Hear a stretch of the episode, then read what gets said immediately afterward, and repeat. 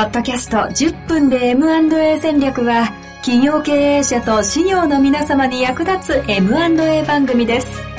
経営のリアルな現場で実践するための知恵と知識をお届けいたします。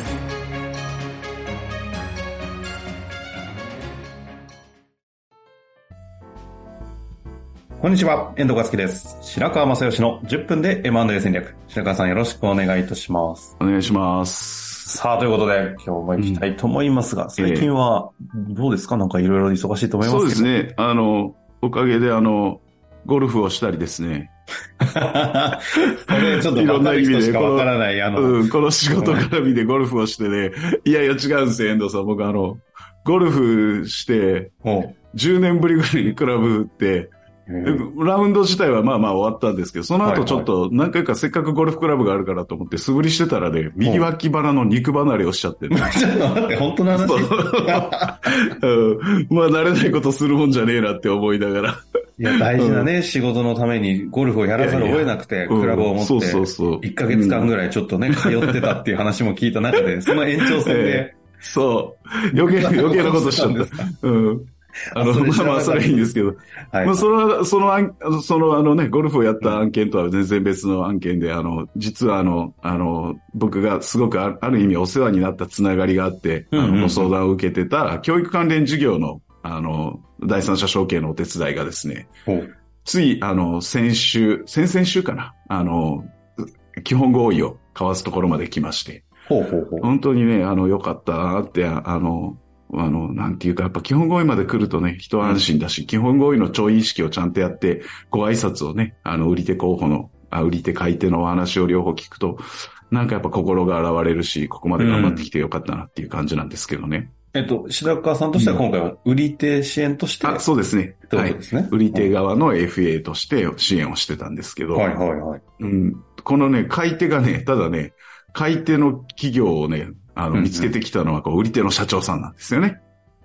おー。うん僕が見つけてきたんじゃなくて、売り手の社長さんが見つけてきてくれたところに、とお話をして、で、引き継い基本合意まで行くそに至った。えええこれはあれじゃないですか。うん。白川さんがちょっとうん仕事してない疑惑って、このには勝手にしない。いやいやいやいやしないんでしょうけど、しないんですか？っていうか、いや、あの、あのね、普通そう思われるかもしれないんだけど、FA ですからね、僕アドバイザーだし、あの、うん。基本、えっと、ごめんなさい、FA 契約書のの中には、ちゃんと相手の探索っていうところまでね、あの、支援業務の範囲の中に書いてますから。あ、支援業務にすら書いてあるんですね。そうそうそうの法的にも書いてあると。そそうそうう。んそれで僕見つけてきてなくて。ない。社長が見つけてきた相手って、お前サボってんじゃねえよって言われそうですけどね。ほうほうほうほう。いや、そ、そんなことはなくてね、これ、あのね、なくてなんですね最近も、うん、つい最近もね、あうちの会員さんから、いや、FA の、あの、相手探しって FA の仕事ですよねっていう話に、ちょっとあの、いろんな会話の中からそんな話題が出てきて、はいはいはい。いやいやいやいや、半分正解だけど半分間違いだよっていう話をして、ちょっとえ、どういうことどういうこと？うん。あのね、そもそも、I、F、売り手側の FA も当然いい会社だと思うし、それこそあの、案件化をしていく、ノンネームを作ったり、企業概要書を作っていく中で、この会社本当にいい会社だし、残さなきゃいけない。その会社も保育園に相当数、あの、教材を下ろしてたりするんで、そこが頑張らなきゃ、園児が困るわけですよね。うんだから絶対これ残さなきゃいけないじゃんっていう話でお手伝いしてたんですよ。うんただ、相手が見つかるかどうかって、時期とかタイミングとかいろんなものの要素が絡み合って、それこそ一言で言えばご縁ですから。まあまあまあ、そうですね。うん、僕がいくら頑張ったって見つからないときは見つからないんですよ。おー開き直りではなくてね。そう、開き直りではなくて。それはそうですよ。で、で全然頑張んなくてもポッと出てくることもあるわけでね。はいはいはい。うん。なので、そ、そこは、あの、僕はいつも常々言うんですけど、うん。あの、依頼者に対してね、僕が絶対相手を見つけてきますって軽々しく言っちゃダメだと。うん。あの、相手を探すっていう行為は、そそれこそまあ他のこともそうなんですけど、お客様、依頼者と一緒にやる仕事なんですよ、これは。うん二人の仕事？二人そう、一緒にやる仕事なんです。うそう。ぼ僕らはアドバイザーとして一緒に、この社長、だって困ってる投資者は社長ですから、後継者が不在で。うんうん。それの支援を僕らはするわけで、だ全力で支援はするんだけど、社長も当然当事者なんだから全力でやってくれっていう話じゃないですか。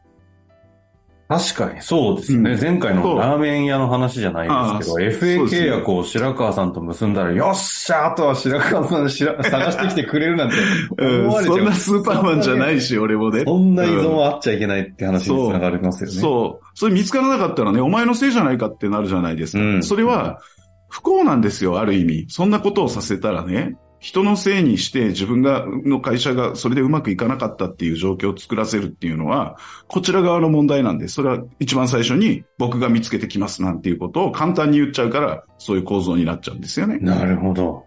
で、これをお一緒に見つけるんですよってなってたら、見つかった時に今度は逆でね、一緒に喜べる。一緒に喜べる。そうだ、うんそうですね。でもね、うんプロとしてはね、なんとなくね、いや、僕見つけてきますって言って見つけてきてね、白川さんさすがだねって言われたい気持ちがあるから依存させようとするんですよ。いや、でもそれありますよね。うん社長、ほら、持ってきたよ、みたいなね。そう、俺すごいっしょってね。ああ、わかるけど、いいプロとしてはわか。る。わかるけど、それは依存させてるからね、結果的に絶対良くないことが起こるんですよ。その後もしトラブルが起こったりしてもね、やっぱり白川が見つけてきたところがっていうところがずーっと相手から消えない。そうじゃなくて、うん、一緒に見つけてきて、一緒に喜んで、この相手でいいのかどうかを一緒に考えていく。うん。そうすると、ずっとこう、社長と一緒にあ歩んでいけるんですよ、僕らも成長していける。なるほど。うん。なるほどななので、FA の仕事でもあり、FA の仕事だとは、だけとは言えないっていうところだなので、半分正解なんですよ。ああ、うん。でも確かに、その先の関係もちゃんと考えていかないで、要はうん。要は、その、売って買ってで終わるんだったら、ええ。そこ自分の仕事ってやそうですね。この辺の時間軸の捉え方もと、関係の作り方もまるで根本から違いそううん。えちなみに、一般的には、やっぱその、な、やりがちなんですか？いや、やりがちでしょう。みんなそうしたいじゃないですか。だって、あフーィーをもらうんだから、専門家っぽくしときたいじゃないですか。専門家っぽく、専門家だから言って言える話ですね。これ我々が言ったらいやでもディスみたいになる。うん。縁を、縁なんですからね。そこに確定的な要素は何もある意味ないわけですよ。そこで依存させるって、だから逆に言えば見つからなくてもしょうがないでしょっていう言い訳もできる世界でもあるんですよ。だからものすごく曖昧なところだから、そういう言い方ができちゃうんで、本当に僕らそこは気をつけとかな、支援者としてはいけないと思うんですけどね。んだってね、その証拠に今回基本合意した社長がね、俺が見つけてきてるから白川はフィーは払わないぞってはならないんですよ。なぜなら僕も一生懸命やっていることを知ってくれてるから。うん。だから二人で喜んで本当にいい相手に恵まれてよかったねって手を握り合って喜びましたよ。だからねああ。うんいや、でもなんか言われてみると、当たり前うん。と思いますけど、いや、実態考えるとそうならない人の気持ちもよくわかりますよね。うん。そあう。うん。あ確かに。ええ。そんなそうなんだ、そうだよ。でも大事なとこですよね、このいや、仕事してそうですね。思いますてか、すべての仕事に通ずる話ですね、これは。ええうん。ああ、そうですよね。うん確かに。ちょっとなんか、背筋が伸びて、ちょっとコメントに詰まってしまっていますけど。そういうことか。支いや、援でも者であること僕もの意味をね。数限りない失敗をしてきたからで、やっぱその辺が、あの、そういうことだなと最近つくづくやっぱ思うんですけど、はいはいはい最初から当然ね、そんなことはわかんなくて、やっぱりこう、依存させて報酬もらうっていうのがね、うん。いや、そうやり。やすい。うん。そここの不安もわかりますよね。なんか探さなかったらどうしようって思っちゃうんでしょうね。う。うん。そう。いや、いや、本当そうですよね。だって、ね、見つかるかどうかわかんない世界っていう話ですから。うん。改めて、え振り返ってみて、え結ええ局、その、こここで社長さんが自分で見つけられてきて、うん今、同意、ご基本合意も結び、ええ、ええ、白川さんとしてはどこまで見てるんですか？その、う会が決まるじゃないですか。ええ。契約が決まった後の、その方々の支援とかも考えておるんですもんね。ああ、そうですね。もちろん、もちろん。最終契約後、PMI っていうんですか？そうですね。だって、よく言いますけど、制約がゴールじゃないわけですもんね。あの、成功がゴールなわけですから、っていうことは、うんこの事業がちゃんと今後も継続的に社会に貢献し続けられるかどうかっていうところまで見ていかないと意味がないので、うん。そういうところは一緒に。なるほど今、今度はだから、買い手さんといろんなコミュニケーションも取りながらやってますけど。